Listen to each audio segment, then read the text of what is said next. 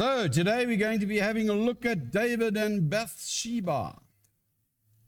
David and Bathsheba. Anybody not heard of David and Bathsheba? Uh, anybody not heard of David and Bathsheba? Okay, so I preached to the converted this morning, which is wonderful. I have an opportunity to share maybe some insights that we've forgotten. Last time we see Saul committing his very worst sin yet as he consults a medium resulting in his death the very next day. And I just spoke about how we should avoid all forms of, uh, of trying to contact the dead or following our star signs or knocking on wood for luck or consulting with our ancestors or etc etc etc and so the list, list goes on. Uh, saul was severely punished because of it now, shortly after the people of Israel uh, came to David at Hebron, shortly after Saul had died, obviously, they recognized his kingship over there. And we read in 2 Samuel chapter 5, verse 4 David was 30 when he became king. He reigned for 40 years. We know from elsewhere that he had spent seven years over Judah and then another 33 years over um, all of Israel together. Anyway, shortly after his ascension to the throne, David goes to Jerusalem and he attacks the Jebusites. Does anybody know if there are any Jebusites alive today still? Anybody heard of the Jebusites? Okay, that's good. That's good. Otherwise, I'd have to stop saying what I'm going to say. So, so he attacks the Jebus- Jebusites in Jerusalem. The Jebusites were in charge of Jerusalem. David attacks the Jebusites in Jerusalem. He renames the place the city of David, and he did this in the year round about 1000 BC. So Jerusalem belonged to the Jews from 1000 years before Christ, irrespective of whatever narrative you choose to believe today. It was only a hundred years ago that the people who are now laying claim to that area were called Palestinians. Only a hundred years ago. The Jews have been there for 3,000 years. Put that in your pipe, Mr. Mandela, and smoke it. So, anyway, he's now established in Jerusalem, and priority for him clearly is to bring the Ark of the Covenant to Jerusalem. And I'm just going to give you a brief overview of what's happening here. Part of that story was chap Uzzah. Remember the guy who touched the ark and he fell down dead when he tried to prevent it from toppling over. And also, we read that bit about how excited David was to lead the ark back into Jerusalem and how his wife, Michal, Saul's second daughter, had looked on him with scorn. And the Bible says, because of her derision over his excitement of the things of the Lord, she remained childless until she died. Then we get to the story where David shows kindness towards Mephibosheth, uh, Saul's grandson, Jonathan's son. He's a cripple, and David brings him into the house and he spends the rest of his time feasting at the king's table. Quite amazing when we look at that story to see how David went actively looking for Saul's descendants. I mean, this guy who tried to kill him, how many times? Uh, he went looking for him and his descendants, rather, to try and show kindness to them. So here we have this King David, this perfect model of a perfect man. God loving, God centered, and even spilling out onto people around him. What a great chap. Or is he? Let's read now about David, David and Bathsheba as we place his humanity more into focus. If you've got your Bibles, otherwise you can focus, uh, follow with me on the screen. We're reading today from 2 Samuel chapter 11, basically the whole chapter. Let's go. Verse 1. In the spring, at the time when kings go out to war, David sent Joab out with the king's men and the whole Israelite army. They destroyed the Ammonites and besieged Rabbah. But David remained in Jerusalem. I think the author is giving us a clue to the story that's coming. When the kings go out to war, David's a king, isn't he? When the kings go out to war, what's David still doing in Jerusalem? So David wasn't where he was supposed to be. He was chilling in his palace. Okay? So David wasn't doing what he's supposed to do, be doing. Alarm bells straight away. I think the point is this. When our God is slightly down, when we think everything is wonderful around us, when we think things are going well, beware, because that's when temptation gets us. Let's keep reading. One evening, David got up from his bed and walked around the roof of the palace. From the roof, he saw a woman bathing. The woman was very beautiful. Another alarm bell. We don't know if Bathsheba was aware of him watching or not, but certainly she was close enough for him to see her and to identify that she was very beautiful. Verse 3 And David sent someone to find out about her. The man said, Isn't this Bathsheba, the daughter of Eliam, and the wife of Uriah the Hittite? Then David sent messengers to get her. Here's a king who's clearly very, very proud of his own self, a sense of self importance. He's, he's got it all. The other kings are out to war. He doesn't need to go out to war. He's chilling on his roof. He sees something he likes, sees something he wants, and he says, Get her. Who is this? The messenger comes back. This is the wife of Uriah. She's married. David says, Get her for me. Hmm. Can't tell you how much pain David has caused me this week. She came to him and he slept with her. She had purified herself from her uncleanness. Then she went back home. The woman conceived and sent word to David saying, I'm pregnant. Obviously, this was a once off lust thing for David. No other sign of contact here. The king wanted and the king got. And now there was a problem. He's got a real issue on his hands. Verse 6 David sent this word to Joab. Joab was the commander of his armies that were fighting. Send me Uriah the Hittite. This is now Bathsheba's husband. And Joab sent him to David. When Uriah came to him, David asked him how Joab was how the soldiers were, and how the war was going. Small talk going on here. Then David said to Uriah, Go down to your house, wash your feet. In other words, you go down home now. You've been working hard in my army. You go and enjoy yourself with your wife, is what he's saying. So Uriah left the palace, and a gift from the king was sent after him. I can just imagine Uriah must have been feeling very honored I mean, here he is, a fighting man under Joab, the, the commander. Somehow David's got to hear about his fighting prowess, and somehow David has hand, handpicked him and brought him back for a weekend pass. Those of you who were in the army in those bad old days will know how nice a weekend pass was. This was a weekend pass that his general had arranged, and the king had come from the king. Verse 9. But Uriah slept at the entrance to the palace with all his master's servants and did not go down to his house. When David was told Uriah did not go home, he asked him, Why? Haven't you just come from a distance? Why didn't you go home? Uriah said to David, the ark and Israel and Judah are staying in tents, and my master Joab and my Lord's men are camped in open fields. How can I go home to my house to eat and drink and lie with my wife? As surely as you live, I will not do such a thing. This is integrity. I mean, where have you ever heard today of integrity like this?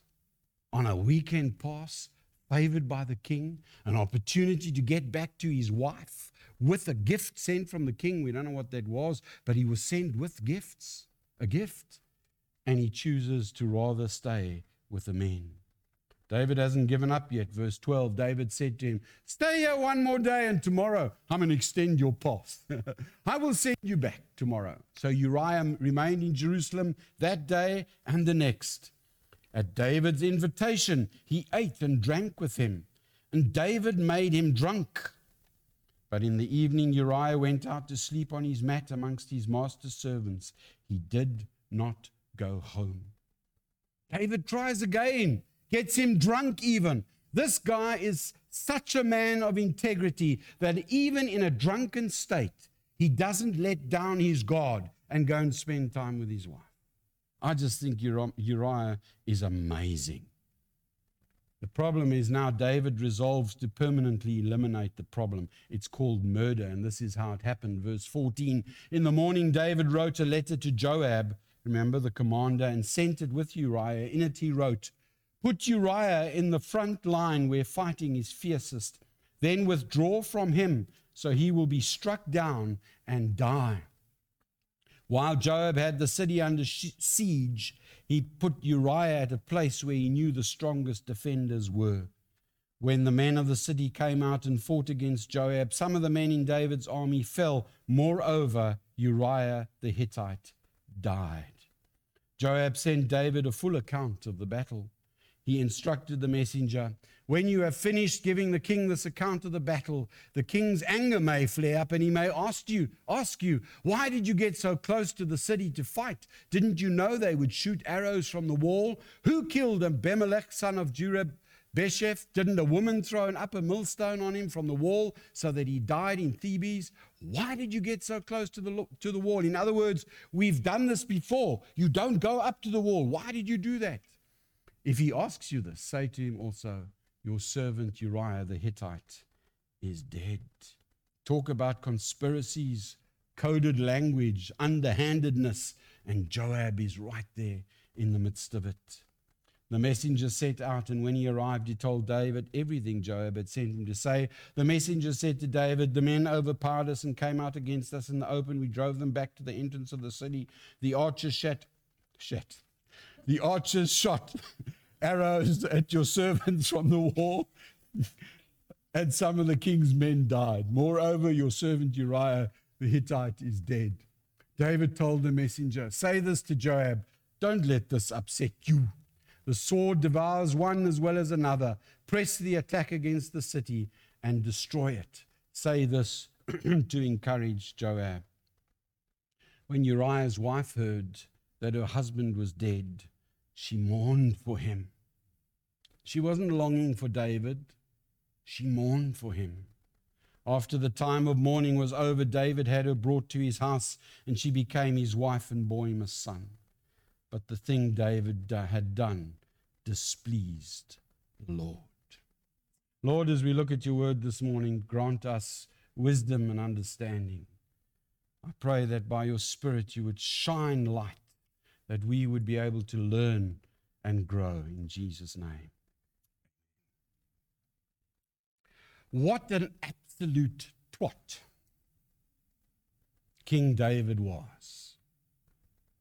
I was devastated as I went through the story again this week. David's one of my heroes. I mean, the Psalms, so many of them written by him. This man after God's own heart. And yet he becomes not only an adulterer and a liar, but a murderer. And then he still takes that dead man's wife to be one of the many that he already has. David wasn't out of options when he saw Bathsheba that day on the balcony. He already had a number of wives and concubines. He wasn't a man in a place of desperation or whatever. He had plenty to choose from, but he wanted that one because he was the king. God wasn't pleased, obviously, with what David did, so he sends Nathan to condemn him. We read that psalm earlier. And the punishment for his actions was going to be the death of his child that Bathsheba was to bear for him. David tried to change God's mind by begging and pleading and fasting and praying, but it was pointless. The child still died, and perhaps we'll look at that a little bit uh, next week. Later, David and Bathsheba had Solomon, as we know. That was her second child from David, who eventually took over the throne from David. So this is a just a, a terrible crappy, mixed up man got into a horrible situation story. And we're going to learn some lessons, God willing, from this today. Lesson number one is this Temptation is not the problem, we are. Temptation is not the problem. Temptation will always be there. Temptation will always come. We are the problem. David was obviously confronted with this very beautiful woman. And by the way, this phrase only appears a few times in the scripture. It's, it's applied to this woman, Bathsheba. It's also applied to Abram and Sarai uh, when they went down to Egypt, remember? And, and Abram at that stage lied about his wife and said it was his sister. It was his half sister, so it was kind of a half lie. But the Bible says she was a very beautiful woman. She was over 60. Sarah was at that stage. So don't let age, ladies, ever define you. and then it's also, the phrase is also used of a young girl named Abishag who looked after David in his old age, although he never had relations with her.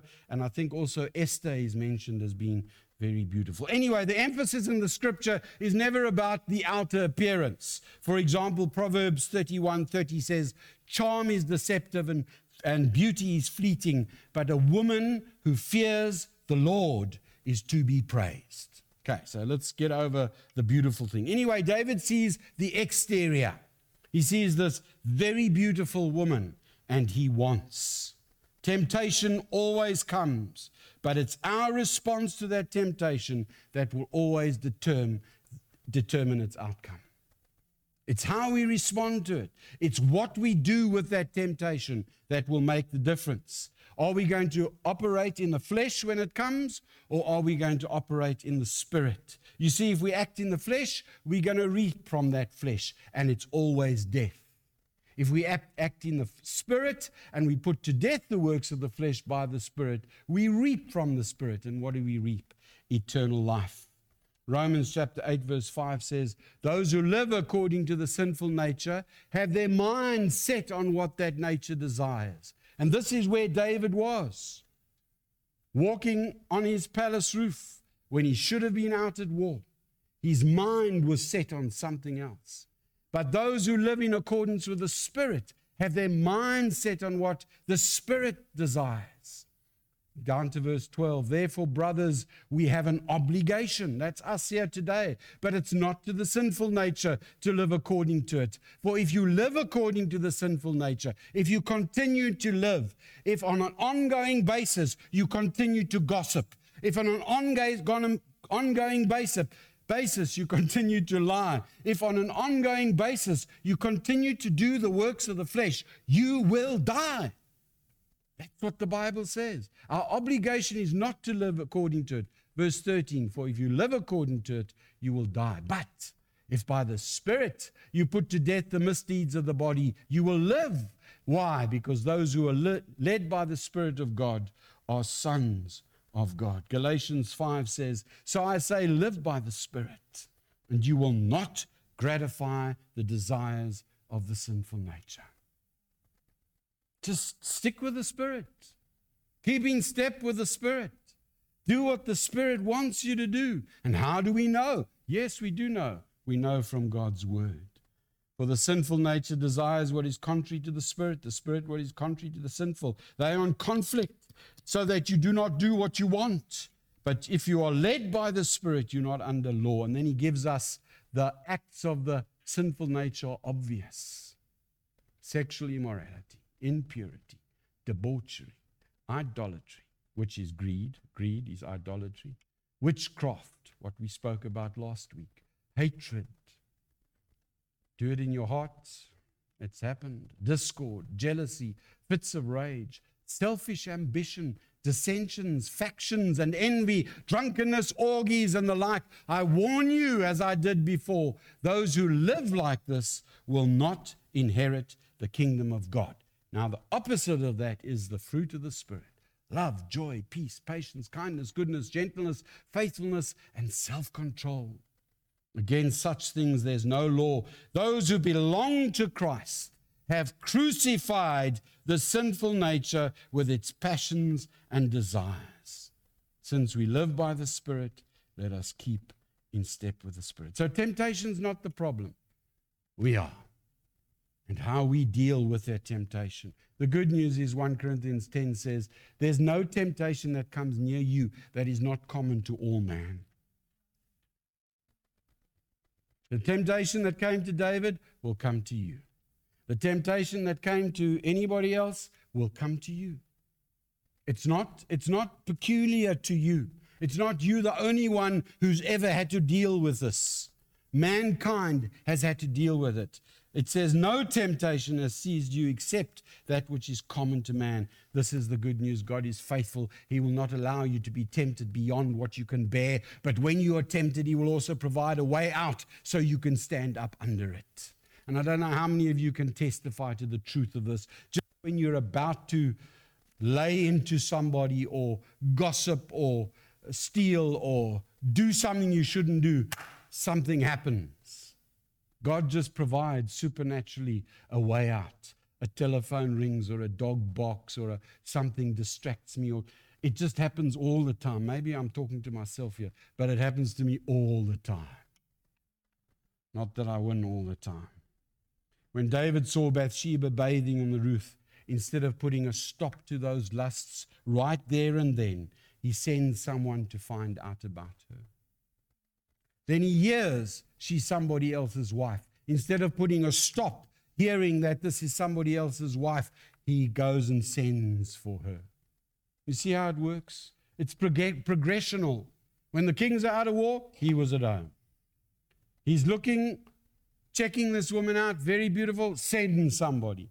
Person comes back, says somebody else's wife, he sends for her anyway. At least three or four opportunities for him to stop, and he didn't stop.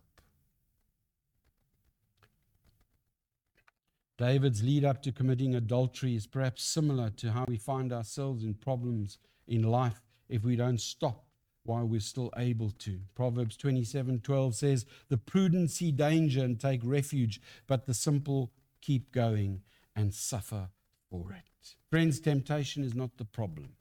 We are. Are you walking in the flesh this morning? Flesh that will lead to death? Or are you an active participator with God in putting to work to death the works of the flesh by the Spirit? Lesson number two being good. I'm using the word good or saved. So being born again or being good doesn't necessarily prevent bad from happening. And I know we spoke about this a, week or two ago, and maybe I've said it often over the last few weeks, but stuff happens. We are human beings living on a planet filled with fallen human beings captive to their own fleshy desires. As believers, we are no longer imprisoned by sin. Sin no longer has power over us. But everybody else who is not a believer, sin has complete sway and power over them. And we have no control over those steeped in sin. Our focus now is looking to God for protection and sustaining power. So, unfortunately, being good or being born again does not necessarily prevent bad from happening. In fact, experientially, the opposite is often true. Good things seem to happen to bad people, and bad things seem to happen to good people. Doesn't make sense. I'm a good people. Why is bad happening to me? And why is the bad person getting away with all that good? Jeremiah had the similar sort of issue in chapter 12, verse 1. He says to God, You are always righteous, O, your, o Yahweh, Lord, when I bring my case before you. Yet I would speak with you about your justice. Why does the way of the wicked prosper? Why do all the faithless live at ease? Jeremiah is saying, God, what's going on? This doesn't look or sound right. Think about Job and what he went through. Job, this righteous man. Job says, Why do the wicked live on, growing old and increasing in power? Goes on to say, They spend their years in prosperity and go down to the grave in peace. But this doesn't make sense. Surely good should have good and bad should have bad.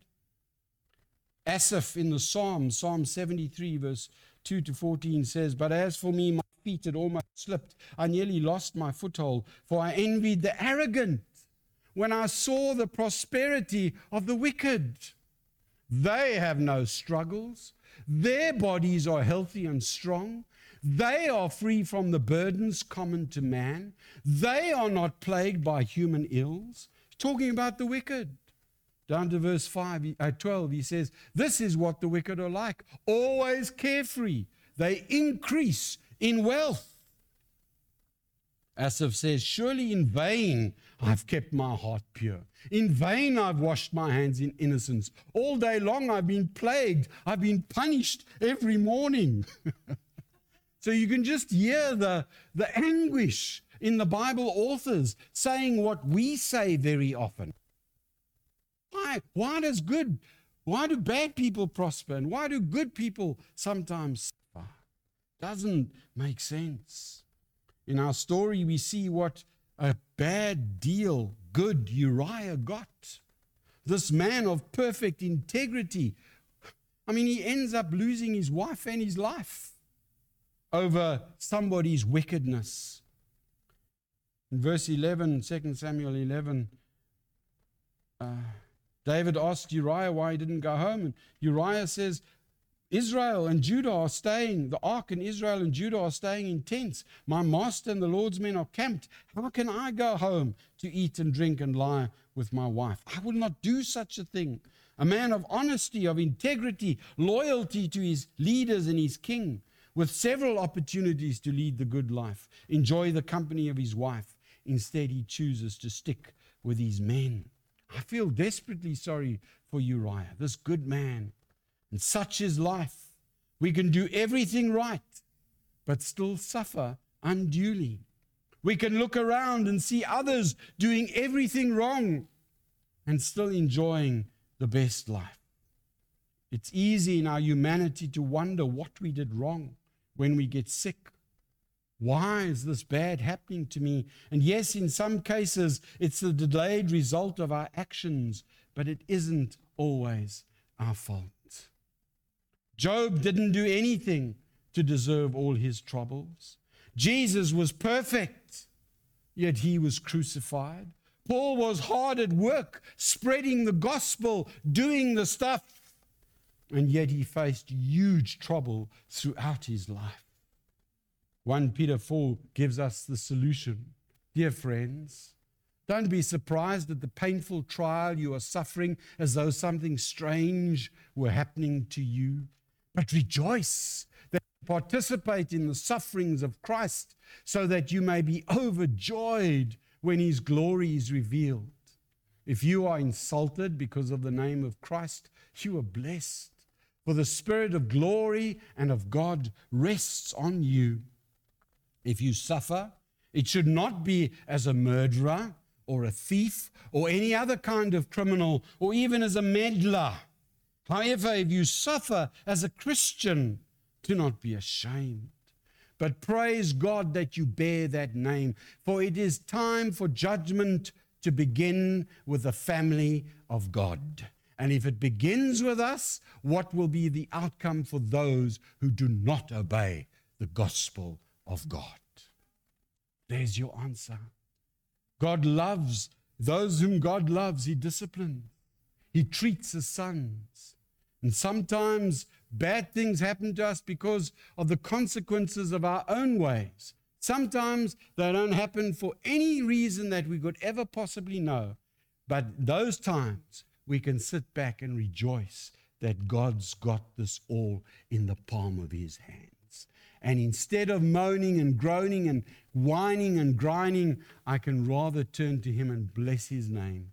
Bless His name in the good, bless His name in the bad, bless His name when my joints aren't working, bless His name when they are paining, you know.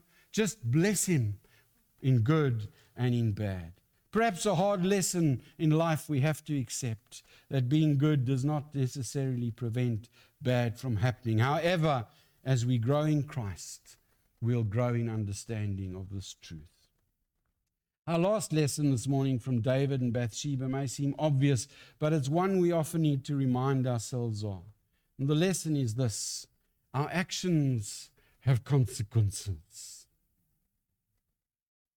When we have chosen the way of the flesh to deal with temptation, our actions have consequences. Obviously, in a big good sense as well. When we deal with it, putting to death the works of the flesh by the Spirit, we reap life eternal from that Spirit.